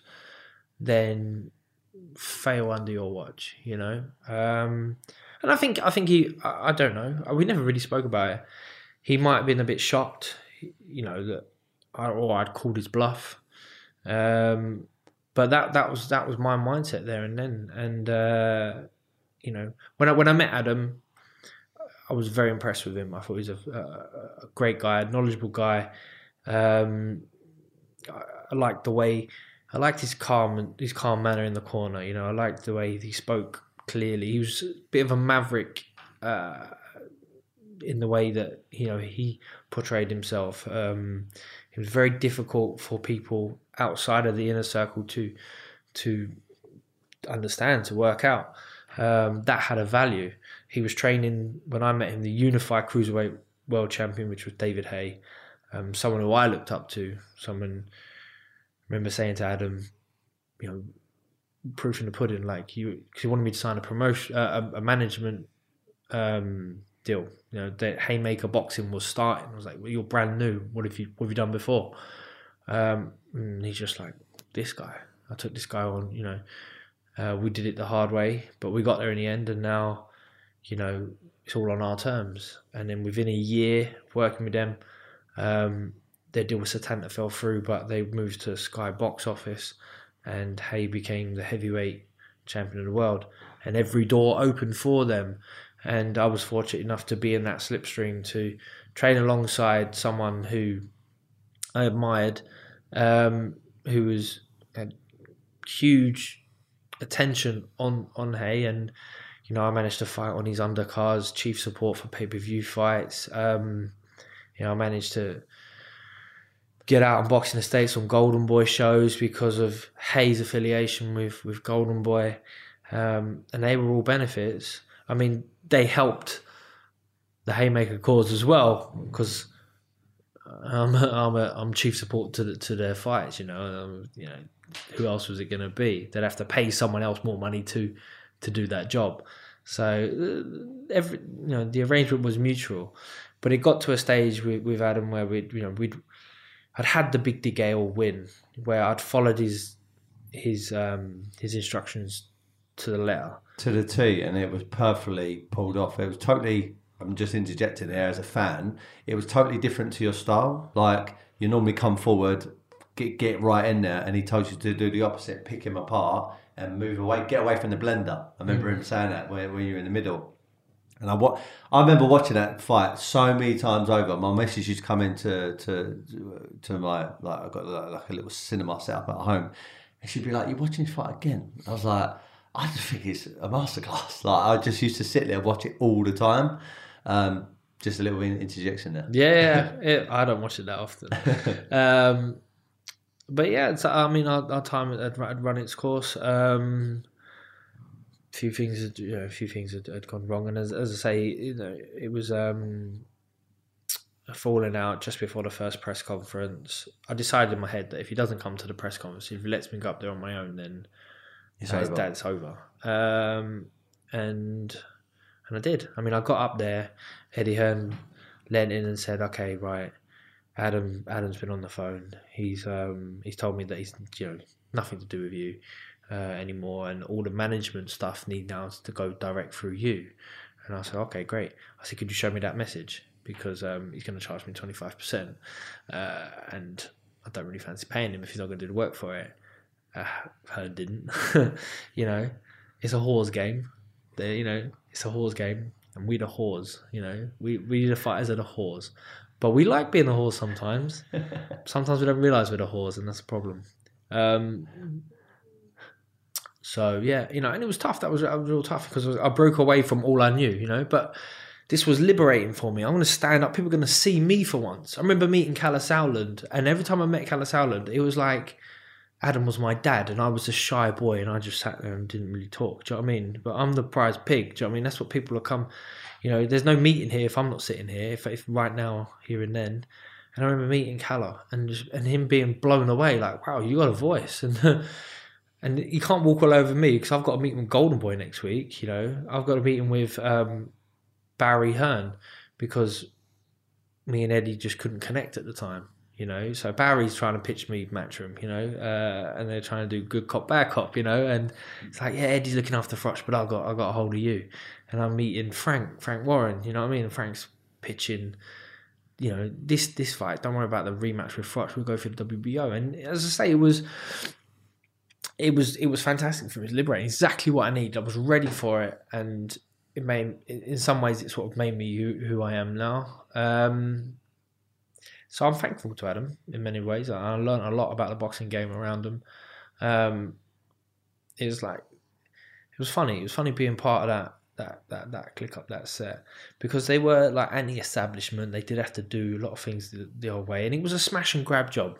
Like, and in, when I think about it, I didn't really fit into that smash and grab job because it was Haye and Booth, and Haye and Booth are gonna smash and grab and be in and out of boxing, you know. But it's a horse game. It's hard to leave it, you know. And now they're still lingering in it. Um, Haye became a you know set up his own promotional stuff. He was managing Derek Chisora. Booth is now uh, he's training Conlan and a, and a few others. He's got his academy. Um, none of them have reached the dizzying heights that they were at before, and they they never will again. But um, they still. I think they've got a history in boxing. Like there's, a, there's a significant chapter of when Haye was world champion, and they had the pay per view shows that that was what it was. And um, but it was a smash and grab job because only the the true promotional outfits like a Matchroom, like a Warren, will last the, will, te- will survive the test of time. You know. Um, so yeah, and I, you know, I, I haven't, I ha- hardly spoke to Adam since we had a meeting after the first Froch fight. We agreed a settlement for the for the. I think I saw a picture of you, you two down in the tunnel when uh, you just, you just Yeah, so I bumped it. into him after the first one. tearful, Yeah, he was tearful. I was tearful. It was an emotional, you know, emotional moment. You know, um, and I looked at that and I thought they they're gonna get back together now. This is it, and then and then Yeah, it didn't. And I was like, ah. no. we probably hated each other more. um, but yeah, I mean, for, as I say, for me there and then, it was like you are holding me back, and this is about me. It's my turn now. It's my time to shine. Um, you know, Adam had made it. You know, Adam, Adam, Adam had a big house. You know, nice cars. You know, like uh, you know, he was there. He was, you know, he was at the top of boxing. You know, um, the DeGale win, like you probably you're probably thinking "Ah, this was Adam. Adam did this. Do you know what I mean? And and I don't take offense to it because that was the way it was sold. But it's like I'm fighting James DeGale. I had to convince Adam that I can beat James DeGale. I had to convince everyone. You know, unwavering self belief. This guy DeGale, I know him. No one else was comfortable about this fight. I mean, yeah, sure. Adam came up with this um, tactics, and I followed it to the letter because that's what you do. You know what I mean? That's what you do. You you you employ people, to, and I'd learned from as an amateur. You know, I'd gone in. I remember fighting in an amateur fight when I had uh, mumps. Is that how you pronounce it? I just, you know, I had illness and I lost. And my club coach Mickey said, "Don't fight. You don't need it." I was like, "Mate, Mick, I've won everything. I've won all the schoolboys. I've got to win these junior ABAs. There's no way I'm not going in them." And I went in and got beat. And then I was like, "Okay, from now on, I'll listen to my coaches. Like, listen to my coaches." And that that, that came right up to to Adam Booth. And then after Adam Booth, I stopped listening to the coaches from time to time, and I went it went went it alone. Um, uh, but yeah, uh, for the DeGale fight, I listened to him. We got there. We, we got the win. We, we, we got the win. Who knows? I don't want to roll the dice. You know what I mean? Mm. I could have lost. I could have beaten much easier if something else had happened. But um, I ain't gonna roll the dice on that decision. That was that was the win. Yeah. That was great. Um, but Adam's a fascinating guy. Um, I, as I say, he might be a totally different person now to when I knew him. Because when I knew him, he was a man, and now he's a former man. You know what I mean? He's he's trained. He's a good he's a good coach, but I doubt he's first on the list for any young prospect coming through. You know, um, he has a particular way of training, and a lot of these fighters, some are going to succeed, some are not. You know, um, David Haye with one punch explosive power um, can have real success under Adam because he can teach you how to get that perfect punch. You know that, but he can't. He can't really. He doesn't really teach combinations. You know, he doesn't teach fight. His fighters um, fall out of position after after the single shot sometimes, and sometimes they can unravel a little bit. And you know, I remember boxing Kenny Anderson, who was a Scottish guy, um, Commonwealth champion, unbeaten pro, but just a real tough, dogged dude. And I unraveled in that fight. You know, with that with that, I couldn't I couldn't I couldn't get rid of him with with the, with the one punch system. He caught me in the third round. I had to get up off the floor. I had to dig deep, bite down the gum shield, and uh, grind out the win that, that that day. And I wasn't, you know, I'd had a few problems in the build up. I'd supposed to box two weeks before, so I think I'd peaked and then came back. But fortunately for me, I got you know Anderson took the fight at late notice, so it was a fortunate, lucky escape for me that night.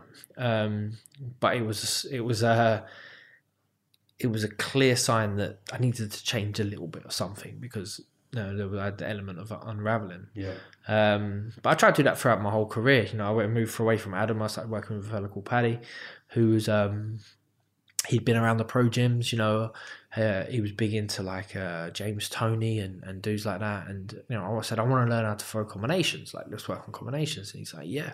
So then your feet change a little bit. You sit in you sit in your stance slightly different. You you know you change the angle of the shot, and he's really good for me for that.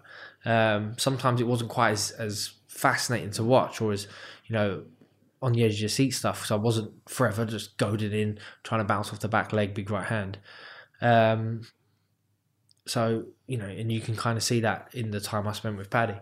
But um, then I move on to Shane and, and change it up again. So you know you, you want to be a, complete fighter as well-rounded fighter as possible but stick to your attributes as well. And I probably got close close to what could my potential near the end um, so the likes of the conditioning I was in for for Chudinov, for Eubank, for Jamie Cox, these fight, yeah, even even the Martin Murray fight, I was in real real good nick, real sharp, real real on, you know, technically probably as close to the best version of myself as I could have been.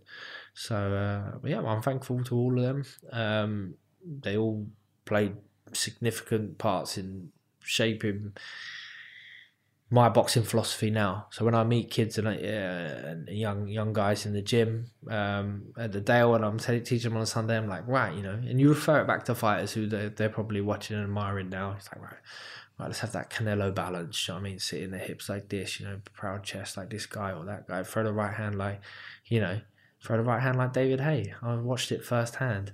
I've seen him buzz Takam in the gym. I've seen him buzz Deontay Wilder in the gym. I've seen him buzz um, oh, I can't even think now.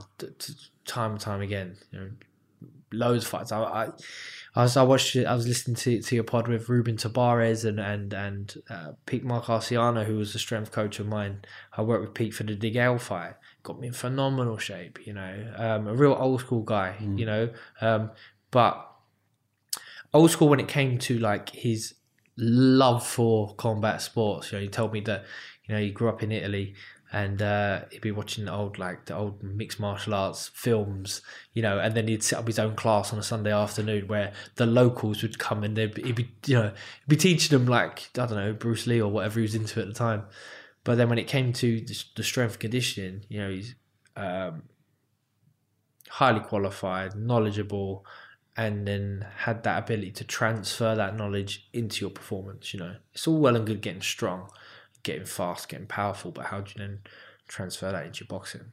So um, yeah, no, I mean, I work with some of the best guys in in in, uh, in the country. Started off round the corner from here at the third space, working with Jez Wilcox, who is a, a great strength conditioning coach. We have loads of fun with him, throwing med balls, you know, off the wall, making a loud noise. Um, so yeah, it was uh, yeah, really good. Yeah, I- um, Pete and uh, Ruben, I've had a pleasure tra- training with them myself a few times. I just like the way they're so educated with what they what they do, and they always come up with like quite quite quir- quirky stuff, but makes a lot of sense.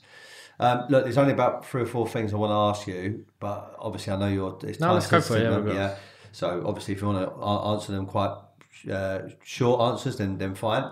Um, let's just say you won that fight. I know it's all hypothetical and, and it's almost like dreamland now, but you won that fight against Callum Smith, right?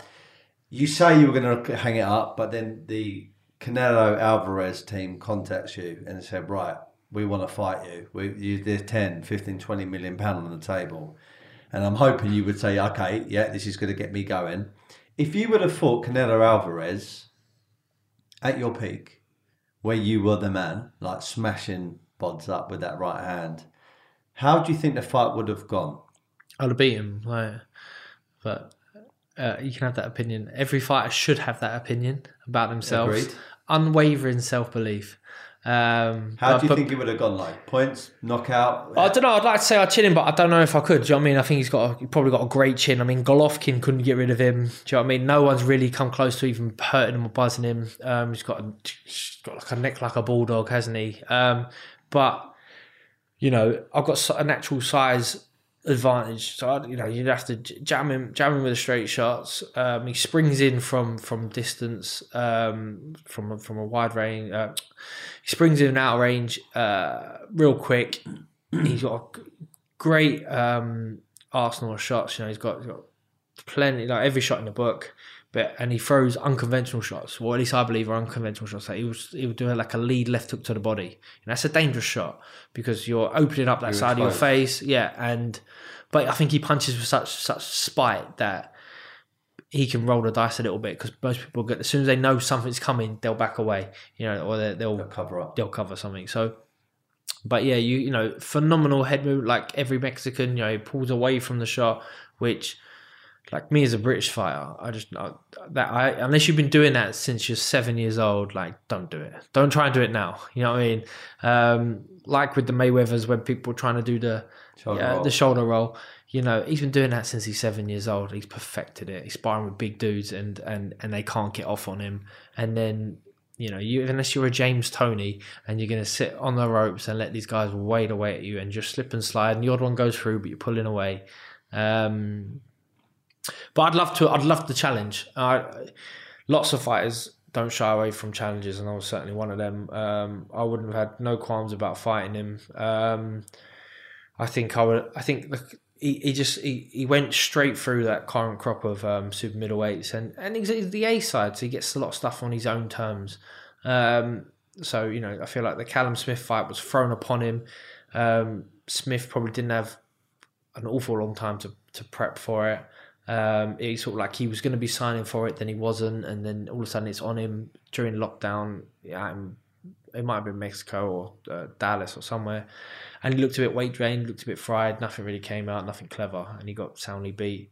Other than that, he's beat um, Kovalev, which I he knew something about Kovalev. Do you know what I mean? It was it was a, it was a, it was a former shadow of himself, Kovalev. And I, I've got to say, I'm a big fan of Canelo, but personally, I think it was lo- losing that fight on points because I think uh, Kovalev was just keeping him at bay. And then he come around that wild like left hook, and it just caught him, and he just and he just sort of collapsed. And I was thinking, bloody hell, you were actually winning this fight all up, but that's boxing for you. Yeah. Ah, I mean, I'm a huge Canelo fan, like huge Canelo fan. Um, so if I go if I go on a little uh, a little tangent about his performance, I'll end up sounding like I'm uh, ranting about him, but I'm not. I appreciate him. Like, um, but at the same time, you're like, well, you you are the A side. There's a reason you was able to unify the super middleweight division like in 12 months because everyone just does as they're told. Do you know what I mean? Um, I thought his tough, toughest fight at Super was going to be Caleb Plant, but when you really go into detail about what they've been through and what they've done, it, it was always going to be an, a comfortable Alvarez win. Uh, Billy Joe Saunders, I think he's not even really a super middleweight, you know, so I never really had him a chance in in that fight. Uh, and I'm not sure where he goes from here. Do you know I mean? So there's some big dudes like Benavidez, but he blows hot and cold. Um, you got Berbatov or Betabayev, uh, you know, I'm not sure how he pronounced his name, but you know, big, strong caveman type light heavyweight.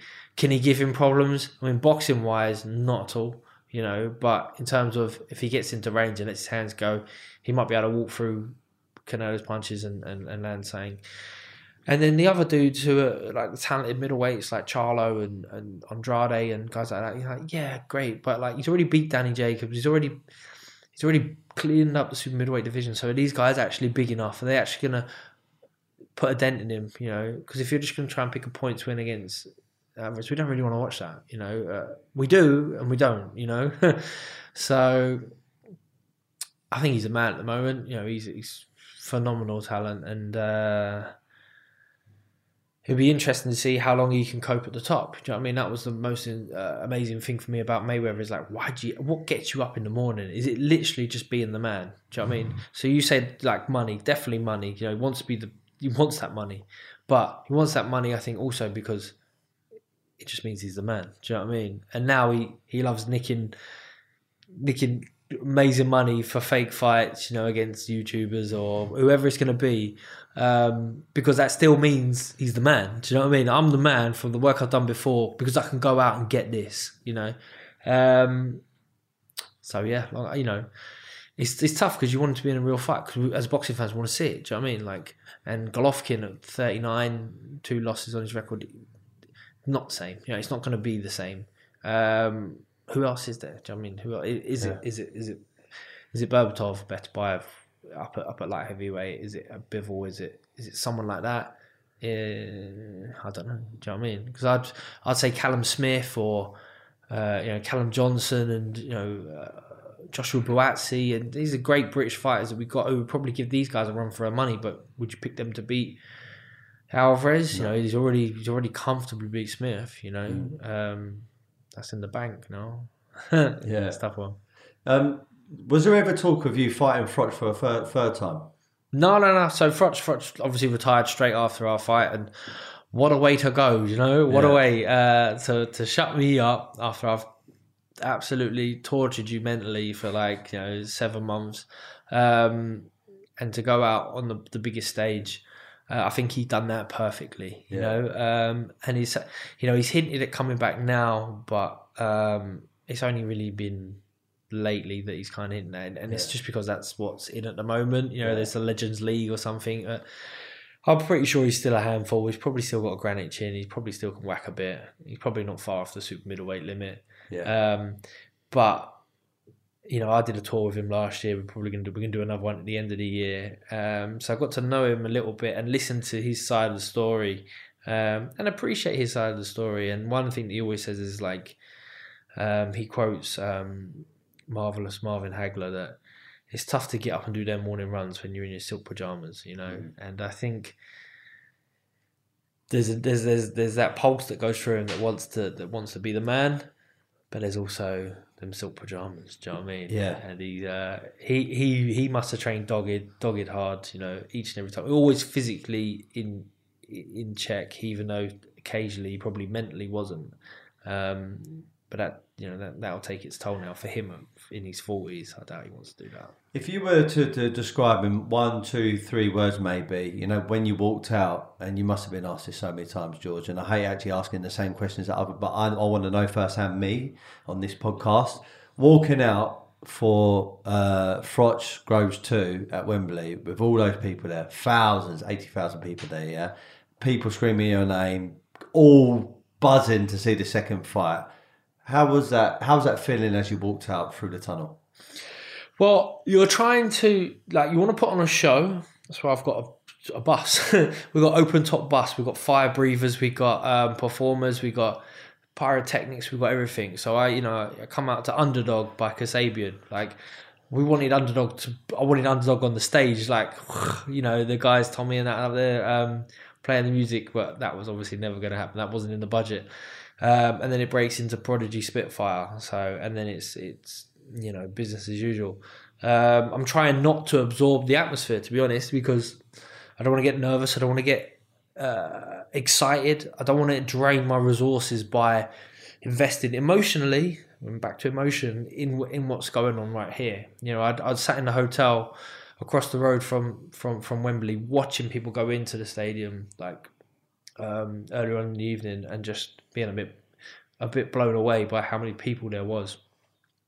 So you want to have a quick look, quick feel of it, like so that it you know it doesn't catch you by surprise, but then you know focusing on the guy in front of you. So you know, I, d- I have no real recollection properly of that ring walk. It was like a bit of a blur. Just blocked it out. Yeah. And a, a connecting uh, question, um, a bit like the money side of things, but fame and obviously having a profile and pretty big following on, on, on Instagram, etc.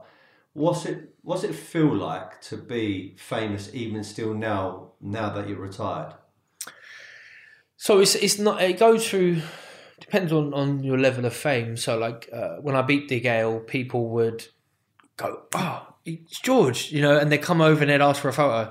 When I when I lost the Froch the second time, people would recognise me, but they never wanted to approach me. So a lot of people would take photos of you, like on the side, yeah, like, and that's uh, that's that gives you the ump because you're like, come and say hello. You're making me paranoid. Do you know what I mean? I'm out in Vegas with my wife. I'm sitting by the pool. I'm drinking a beer. And my belly's hanging over my, you know, my shorts. And you're taking pictures of me. I can see you're taking pictures of me. Like, Oh, that would Coming make up, me, yeah, make so- me feel so uncomfortable. so yeah. So that stuff's uncomfortable for a while. But now, you know, now it's all it's all just mellow. I get I get recognised a bit. Um, and if I go to a boxing related function, then I get recognised a lot, which is nice, you know. Um, but I don't, I don't, I like individuals and I don't like people, you know. Uh, so, so that serves me well. That means I don't crave the fame, you know. I don't, I don't need, uh, I don't need uh, that reaffirm uh, affirmation from people. I don't need them to be on my side or to like me, you know. Yeah. So you know, I don't I don't measure my Instagram followers as as success because there's real world and there's that reality world. And I'm never I'm not good at it so I'm not going to compete with it. And I you know at times in the past when I was fighting I was trying to build my profile and I thought this is how you do it online and put a little bit more energy into it put a little bit more posts up give a little bit more away. But when I realized actually I'm the opposite of that. Like I keep I, I pride privacy. Do you know what I mean? If um if there's a magical moment going on, I don't want to miss it because I'm trying to catch it on my phone to send it to people I don't even know and don't even care about. So I live it. I try and live in the moment like that. Um, this is what I think social media is for. Do you know what I mean? If you've got a, a podcast or- something, if someone's trying to sell me something, great. Um, if someone's got something interesting to say, great. I listen to it. But I'm not putting I'm not putting up pictures of, of my breakfast. I'm not going to pull my knickers up my ass and take a picture and set it on the gram. Um, There's a place called OnlyFans now. You probably make a killing. on that, mate. OnlyFans, yeah, yeah, yeah. So um, yeah, once they once they branch OnlyFans out, you know, but it's tough to keep on top of the content. Like if you want Yeah. something, you know, I I'm more of a quality over quantity type of guy, you know. Plus, I'm a private guy. If I'm in the gym doing something spectacular, um, you can come and see, but I'm, I'm going to charge you for it. or you know, if if I've got a trainer and we're we're winning, I, you know, when all the guys I work with never put my stuff up online because I'm like, well, they're only Yeah. going to see it and copy it, and And be aware. and I've it. And I've lost my edge. I've lost my Yeah. advantage. What am I paying you for? Do you know what I mean? Or I can watch what you're doing online. I know it's not uh, nowhere near as, as easy and clear as that, but that's essentially what it is. Do you know what I mean? I like the mystique of it. I like. Like the mystique of life, you know, but uh, yeah, it has its purposes. George, I want to say thank you very much for giving up your time. Um, you're a great guy. Um, I've been really inspired by your story. Been watching you, like I said, as a fan, and um, yeah, you was always someone that was on my hit list to get get get up on there. Um, I'm going to ask you just one more question, okay? So when I first started my own business, around about 24 years of age, it was predominantly a sales business, and most of the people there were were fellas, alpha male type environment and it was all about mindset. It was all about energy, excitement, enthusiasm, because that's how you make a sale. So I come up with a bit of a mantra and, and a kind of an affirmation that I live by, try and live by day to day. I've got my own gym in my house, and I've got it up there as a hashtag, and it goes like this: Be happy, never content. Which is actually slightly polar opposite to what you've been saying throughout this whole conversation.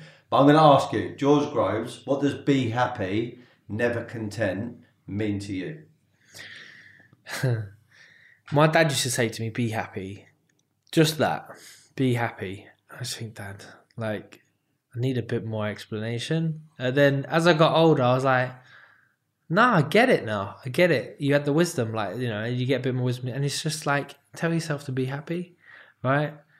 And happiness and content sometimes can can blur, can be the same thing, but it depends on."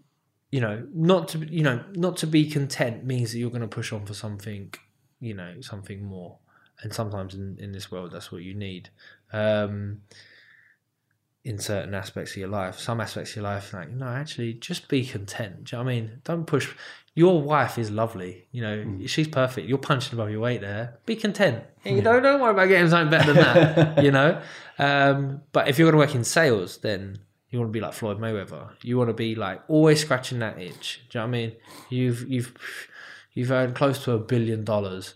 You're still calling out. You're still trash talking. You're still looking for that next that next opportunity to earn a pound note or or to get on the cover of something or to you know whatever that may be. So, um, I say live outside your comfort zone. You know, as a fighter, I want you to live outside your comfort zone. That means your training should be uncomfortable, and then you if you do that long enough, that becomes your comfort zone. So live outside your comfort zone until it is your comfort zone. Comfort is the enemy of progress. Like that's what he says. That's what Hugh Jackman says in The Greatest Showman. You know, Love that. I think uh, you know if you can. I used to Pete Marcarciano's. We used to go to the track. We used to do a hundred hundreds, right? So it's ten k on the track. We had to run. I had to run the first hundred meters in fifteen under sixteen seconds, which is about for me was about 80, 80 no about eighty five percent. You know, and then I'd get like thirty seconds rest and go again. He, we got that up to about hundred and thirty, so nearly thirteen k. Used to take an hour and forty five minutes of sprints. That was brutal that was the foundations then, you know, for so much of the rest of my career. You know, I remember getting to Shane McGuigan's gym with loads of talented fighters, and near the end, this- I couldn't, I wasn't always at the front, but when you talk about the grittiness, you know, the, the able to uh, to just dig deep, just to sustain, and it always looked like he was in, in well within your comfort zone. That's what your comfort should be. So uh, happiness and content, ha- yeah, be happy, and don't be content. Um, if there's something you need to progress in, then certainly don't be content with it. Yeah, nice one. George, nice one, brother. Lovely, man. Thank you very much. Um, if you enjoyed this episode, please subscribe. Obviously, follow George, you know who he is. And uh, really, really appreciate everyone listening. Be happy, never content. And thank you for your time. Thank you. Lovely. Cheers. Bye.